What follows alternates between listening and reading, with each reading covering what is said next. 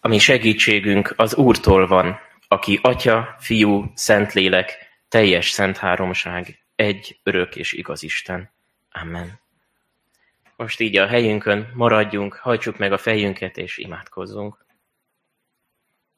Mindenható Urunk, Istenünk, Szent Háromság, dicsőséges Isten, dicsérünk és magasztalunk téged most ezen a húsvéton is, mert a nagypéntek bizonytalansága most hirtelen kiigazítást nyert, és biztonságot találunk húsvét örömében.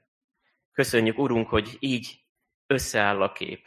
Köszönjük, hogy így értelmet nyer a nagypéntek, és kiderül, hogy te ott nem veszítettél, nem maradtál a gyalázatos halálban, hanem ez valójában azért történt, mert neked hatalmad volt letenni az életedet, és ugyanígy hatalmad is volt visszavenni azt. Urunk, köszönjük, hogy Te feltámadtál. Köszönjük, Úr Jézus, hogy azért szólíthatunk meg most Téged imádságban, mert Te élsz. Köszönjük, hogy meg is ígérted, hogy velünk maradsz minden napon a világ végéig, és most is így hallod az imádságunkat, most is valóságosan munkálkodsz az életünkben, gyülekezetünk életében, és most is el tudsz jönni hozzánk, szent lelkeddel, meg tudod érinteni a szívünket, életre szóló üzenetet tudsz nekünk adni az igédből. Így kérünk most, legyél velünk, vezess bennünket, gondolatainkat, érzéseinket, egész életünket te vedd a kezedbe, irányítsd, vedd uralmad alá, és így vezess bennünket egész életünkben, kérünk. Amen. Urunk, lábunk előtt mécses a Te igéd, ösvényünk világossága. Amen. Hallgassuk meg a mi Urunk Istenünk igéjét, ahogyan szól hozzánk Lukács evangéliumának 24. fejezetéből, a 36. verstől kezdődően a 49. versig terjedő szakaszból. Ez lesz az ige hirdetés alapigéje is. Miközben ezekről beszélgettek, maga Jézus állt meg közöttük, és így köszöntötte őket. Békesség nektek! Azok megrettentek, és félelmükben azt hitték, hogy valami szellemet látnak. Ő azonban így szólt hozzájuk, miért rémültetek meg, és miért támad kétség a szívetekben? Nézzétek meg a kezeimet és a lábaimat, hogy valóban én vagyok. Tapincsatok meg, és nézzetek meg jól, mert a szellemnek nincs húsa és csontja, de amint látjátok, nekem van és ezeket mondva megmutatta nekik a kezeit és a lábait. Amikor pedig még mindig hitetlenkedtek örömükben, és csodálkoztak, megkérdezte tőlük, van itt valami ennivalótok? Ők pedig adtak neki egy darab sült halat. Elvette, és szemük láttára megette. Majd így szólt hozzájuk. Ezt mondtam nektek, amikor még veletek voltam.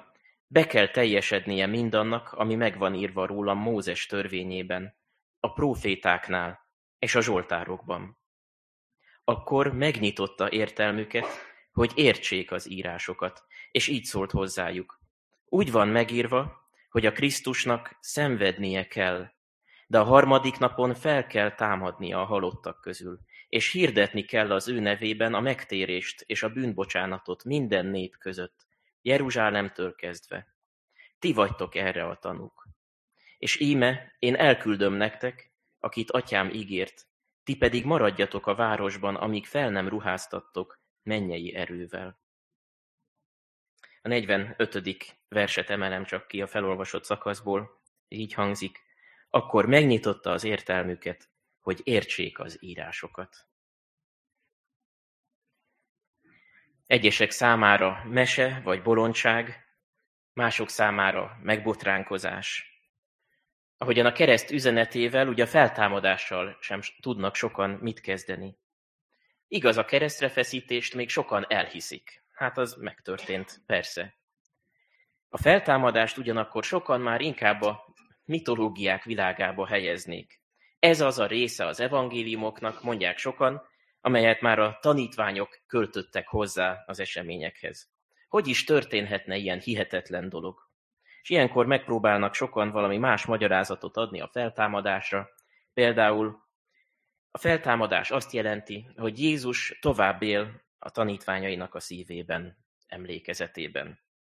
Vannak, akik így fogalmaznak, a feltámadás Jézus eszméinek a győzelme, bármit is jelentsen ez. Mintha Jézus csak valami jó tanácsokat osztogatott volna a tanítványainak, nem pedig egy valóságos új életet hozott volna el. Vannak, akik furmányosan szeretnének fogalmazni, és olyasmit mondanak, hogy a feltámadás a történelmen kívüli esemény.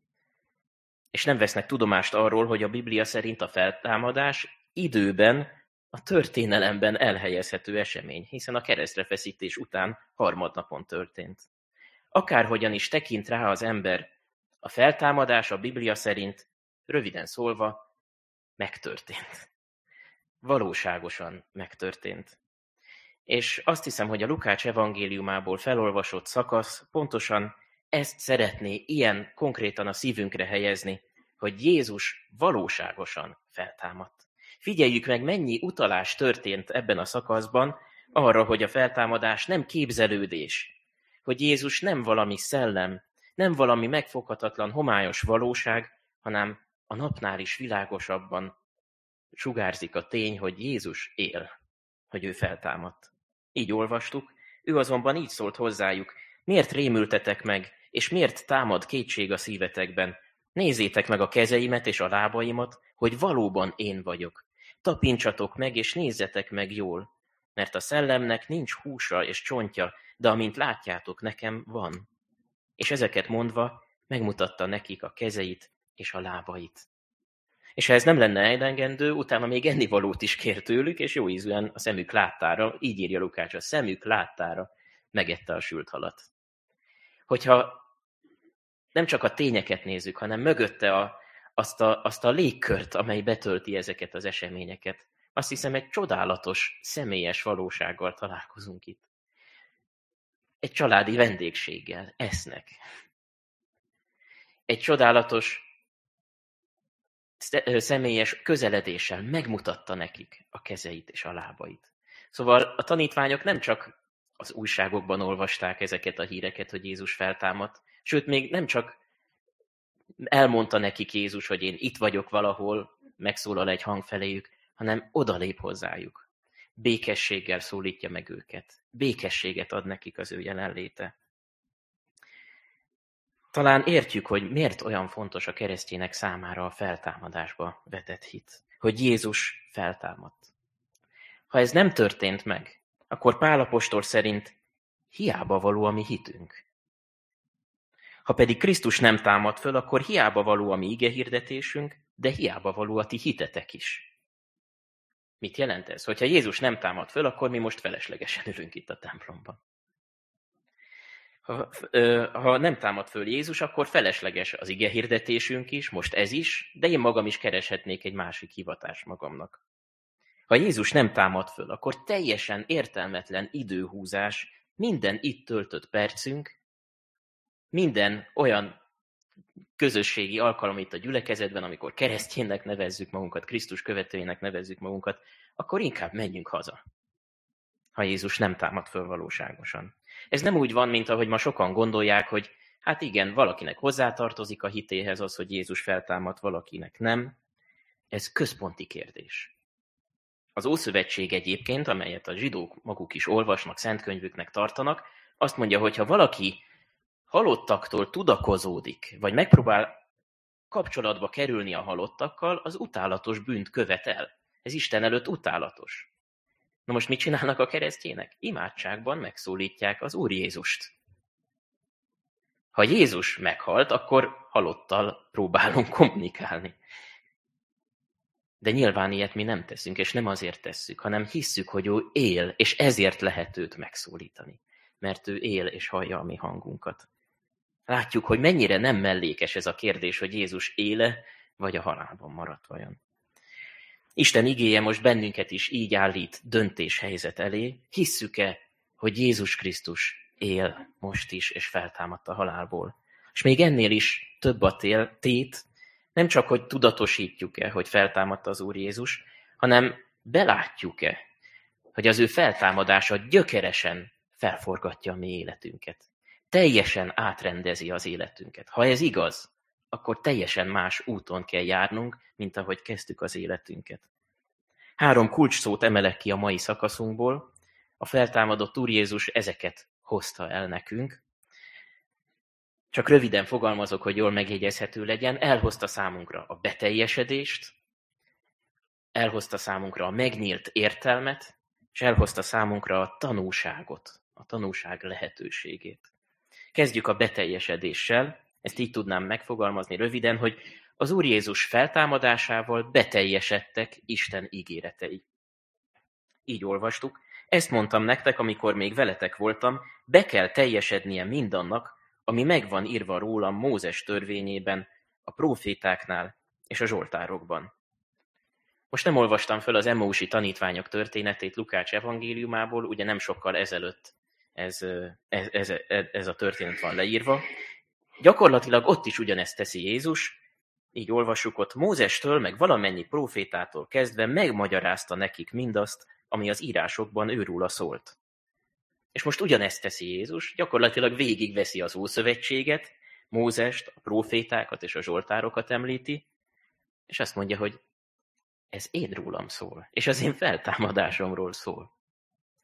Nem tudom, megtörtént-e már velünk, hogy beletörött a bicskánk egy-egy nehéz ószövetségi részbe, egy történetbe, egy nemzetségtáblázatba, vagy egy törvényi előírásba, hogy esetleg azt tapasztaltuk, hogy nem tudtunk olyan könnyen megemészteni egy ilyen szakaszt az Ószövetségből, vagy nem tudtuk úgy megérteni, hogy ez miért is van leírva a Bibliában. Néha egészen félelmetesnek, szörnyűnek, vagy kegyetlennek tűnnek bizonyos történetek az Ószövetségből. Ezt sokszor szoktuk hallani, vagy mondani. De Jézus most megdöbbentő dolgot állít. Ezek az írások őróla szólnak. Nem idegen ez a gondolat egyébként az új szövetségtől. Tulajdonképpen az új szövetség minden egyes lapján szinte azt bizonyítja, hogy Jézusban az Ószövetség teljesedett be. Hogy Jézus az ószövetségi ígéreteknek a beteljesedése. Végre megtörtént, amit mindig is várt Isten népe. Most csak egy példát hozok, a második korintusi levél harmadik fejezetét. Itt Pálapostól azt állítja, hogy mindaddig, amíg Jézus nélkül olvassuk a Bibliát, addig olyan, mintha egy lepel lenne a szemünk előtt. El van takarva a szemünk. Homályosan látunk. Nem értjük igazán a Bibliát. Nem látjuk, hogy abban csodálatos ígéretek vannak számunkra elrejtve. Nem látjuk, hogy ragyog belőle Isten dicsősége. De amikor Krisztust kezdjük keresni benne, akkor gyönyörűségeket találunk benne, egy egész kincses tárat, ígéretek halmazát. Hogyha ezek után sötétséget vagy kegyetlenséget látunk egy-egy történetben, akkor azt is tudhatjuk, még ez a sok bűn, ez a sok emberi gonoszság is Jézus szabadításáért kiállt. Valahogy ezek is előre mutatnak Jézusra, és benne választ találnak. Jézus ma a Biblia olvasásra tanít bennünket, bármennyire is meglepő, az ő feltámadása egy szemüveget ad nekünk a Biblia olvasáshoz. Azt mondja, hogy a Biblia Isten ígéreteiről szól. Így olvasd. És ezek az ígéretek pedig egytől egyig beteljesedtek Jézusban és az ő feltámadásában. Egy református teológus, Ronald Hankónak hívják, azt mondja egy helyen, hogy Jézus a kereszten mondta ki, hogy elvégeztetett. A feltámadáskor pedig az Atya Isten mondta ki, hogy elvégeztetett. Mondhatjuk így is, hogy Isten beteljesítette az ő tervét. Olyan különös azt is megnézni, hogy mennyiszer kerül elő a mai szakaszunkban a kell szócs, szócska. Be kell teljesednie, olvastuk, vagy Krisztusnak szenvednie kell, illetve fel kell támadnia. Azaz a tanítványoknak meg kell érteniük, hogy az elmúlt napok eseményei nem véletlenségből történtek, nem is az emberi nagyhatalmak, meg ügyeskedések, vagy az erőszakos emberek alakították így a történéseket, hanem ezek mind egytől egyig ott voltak Isten tervében. Ennek meg kellett történnie. Amit Isten megígért, azt véghez is viszi. És aztán még válaszoljunk arra a kérdésre is, hogy vajon mit ígért Isten az Ószövetségben, ami Jézus feltámadásában beteljesedett volna. Most részletesen nem tudom természetesen végigvenni az egész Ószövetséget, ahogy Jézus ezt az Emmausiakkal megtette, majd ha elmegyünk kirándulni, akkor lehet, hogy mi is, vagy nekünk is jut időnk egy kicsit hosszabb beszélgetésre, mármint nem csak velem, hanem így egymással. De egy példát hadd emeljek ki az Ószövetségből, Ábrahám személyét. Isten megígérte Ábrahámnak, hogy éltető Istene lesz neki, és utódainak is. Az új szövetség pedig újra és újra úgy emlegeti, és úgy veszi elő Ábrahámot, mint aki Isten ígéretének hit, és az, akit ezért Isten nem csak hogy elfogadott az ő hitéért, hanem valamilyen módon az örök életet is megígérte neki. Mert hogy akinek Isten az Istene, az valóban örökké élni fog. Maga az Úr Jézus is azt mondja, hogy Isten az élők Istene, nem a halottaké. Ennyi elég.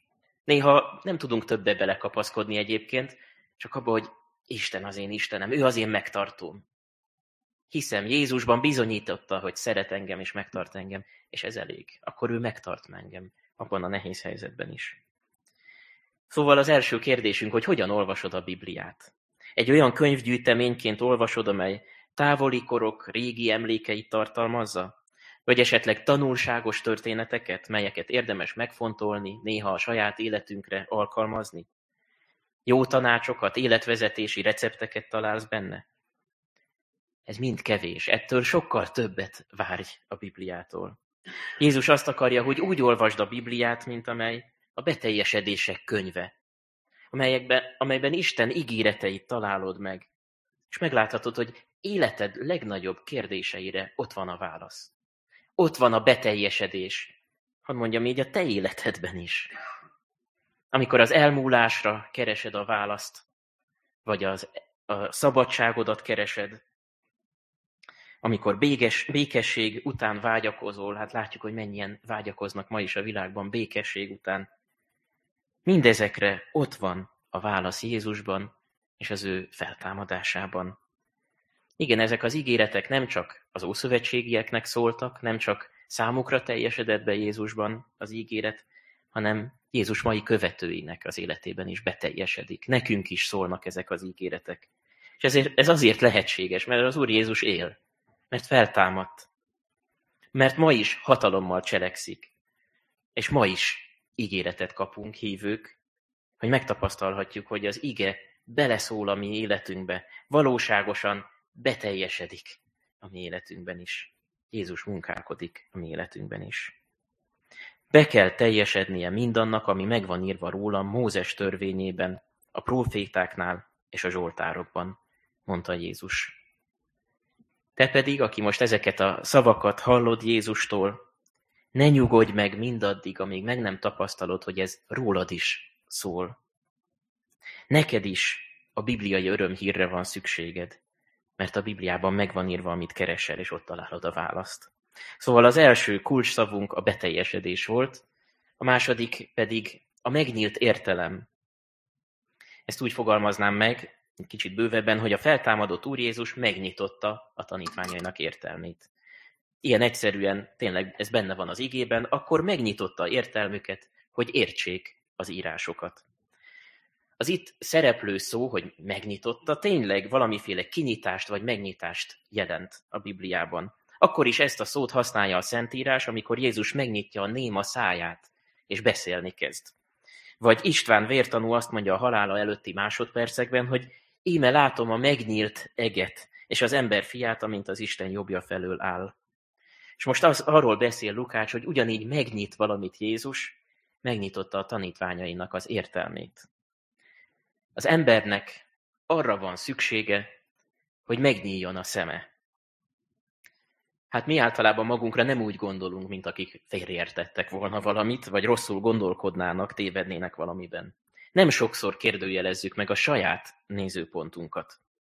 Mi jól látunk mindent, inkább azt szeretnénk, hogy a másik ember térjen észhez. Az a helyzet, hogy sokszor a büszkeségünk nem engedi meg, hogy belássuk, hogy igen, van, amiben mi is süketek, vakok, vagyunk arra, hogy megértsük, megértsük életünk összefüggéseit, életünk igazságát. Pedig most Jézus ugyanígy leplezi le a tanítványok értetlenségét is. Bár előre megmondta nekik, hogy fel fog támadni, ők most mégis rettegtek, sőt kételkedtek az ige szerint. És így könyörült meg Jézus a tanítványain, hogy békességet ígért nekik, amikor közéjük lépett, és megnyitotta az értelmüket, hogy értsék az írásokat. És így szólt hozzájuk, úgy van megírva, hogy a Krisztusnak szenvednie kell, de a harmadik napon fel kell támadni a halottak közül, és hirdetni kell az ő nevében a megtérést és a bűnbocsánatot minden nép között. Jézus nyitotta meg a tanítványok értelmét. Tehát a megértés, ez egy ajándék Jézustól. A megértés kegyelem. Nem természetes, nem magától értetődő dolog. Nem a mi műveltségünk, vagy képzettségünk, vagy agyafurt logikánk, vagy akár a szárnyaló képzelőerőnk az, amely közel hozza hozzánk Jézus szavait. Nem, a tanítványok értelmét Jézus nyitotta meg. És ezt teszi velünk is, szent lelkével. Megnyitja az értelmünket, világosságot ad a szemünknek. Ezért, mivel a szent lelkével végzi ezt, mi bátran és bizalommal kérhetjük az Úr Jézus, tegye ma is velem ezt. Nyisd meg az értelmemet, tegyél csodát ma is velem. Mert megértés nélkül én is rettegek és kételkedések között vagyok, mint a tanítványok.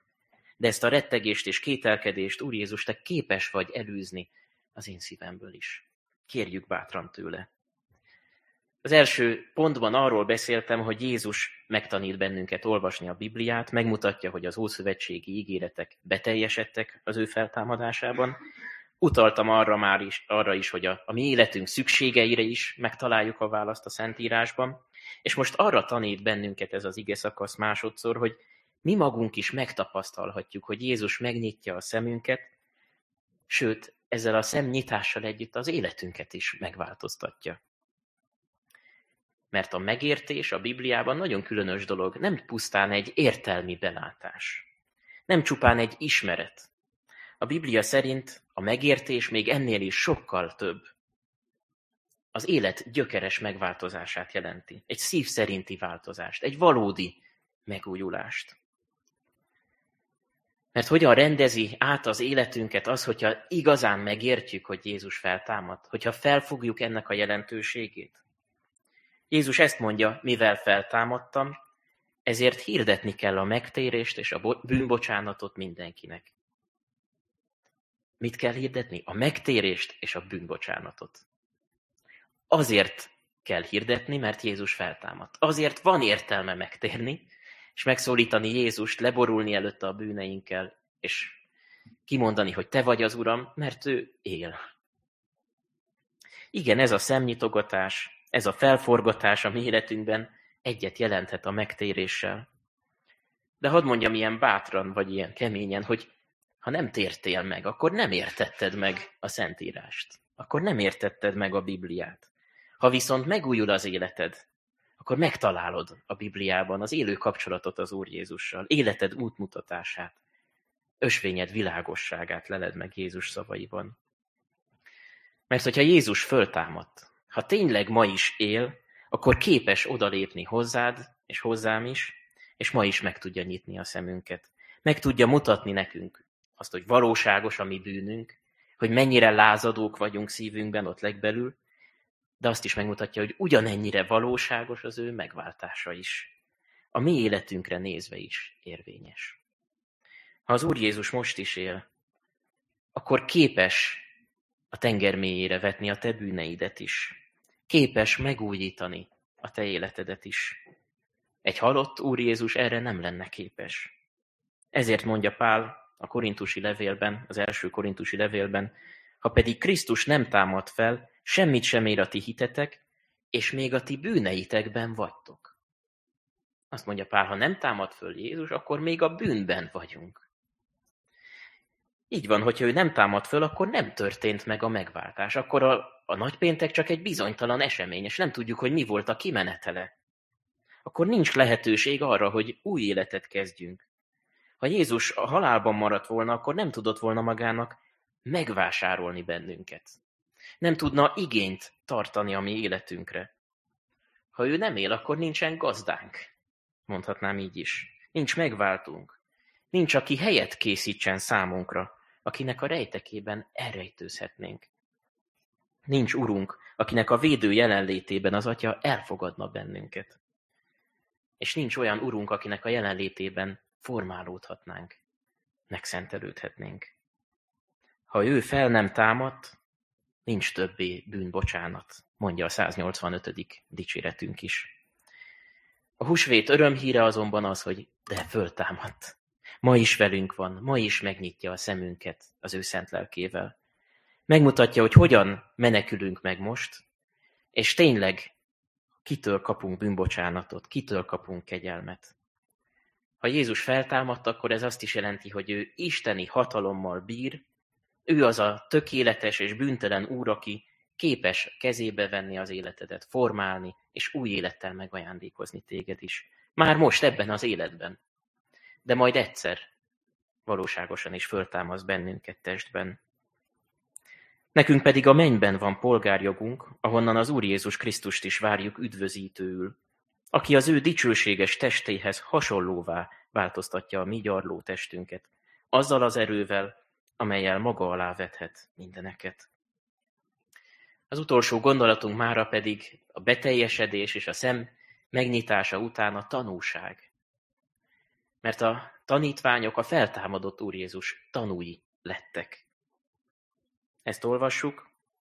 Úgy van megírva, hogy a Krisztusnak szenvednie kell, de a harmadik napon fel kell támadnia a halottak közül, és hirdetni kell az ő nevében a megtérést és a bűnbocsánatot minden nép között Jeruzsálemtől kezdve, és ti vagytok erre a tanúk.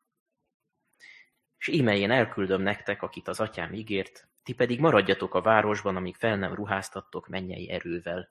Utal itt már Jézus előre pünkösdre. Valamiről minden embernek tanúskodik az élete. Sokszor szavak nélkül is kiállt az életünk, és sugározza, hogy mi az, amit fontosnak tartunk, ami igazán érdekel bennünket, amiért áldozatokat is képesek lennénk hozni. Valaki a munkájának, a karrierjének él ennyire, hogy minden mást akár nem csak a háttérbe szorít, de el is tapos. Valaki az élvezeteket hajszolja. Valaki az emberek elismeréséért vágyakozik. Most pedig azt mondja az Úr Jézus, hogy az életed ne ezeket sugározza mindenek előtt, hanem legyetek az én tanúim. Különös dolgot mondok, a kereszténység elsősorban nem azért elfogadó vallás, mert elfogadó emberekből áll a kereszténység. Nem azért a szeretet vallása, mert mi olyan jól tudunk szeretni. Nem azért a szabadság vallása, mert mi olyan szabadnak érezzük magunkat. Ez furcsán hangzik. De a kereszténység valójában nem mi rólunk tanúskodik, hanem mi az Úr Jézusról tanúskodunk. Nem rólunk szól, hanem az Úr Jézusról. Nem a mi jóságunkról, hanem az Úr Jézus jóságáról. A hívő keresztény ember a feltámadott Úrról tanúskodik. Arról, hogy ő fogadott el engem, hogy ő adott nekem szabadságot, hogy elárasztotta az életemet az ő szeretetével. Arról, hogy olyan szabadságot adott nekem Krisztus, hogy megszabadultam a bűnrabságából, a halálból, és boldogan tudok élni igát ad rám, ahogy mondja az Úr Jézus is, de ez az iga, iga boldogító és könnyű. Ilyen értelemben a kereszténység, amelyet az elfogadás vallásának tartanak sokan, bizonyos értelemben kizárólagos vallás, mert azt állítja, hogy Jézus az egyetlen út az atyához. Az egyetlen út az örök életre.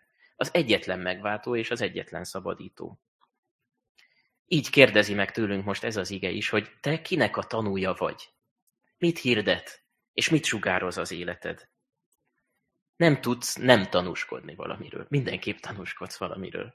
Az időbeosztásod, a szavaid, a tetteid mind egytől egyig megmutatják, hogy mit vagy kit tartasz fontosnak.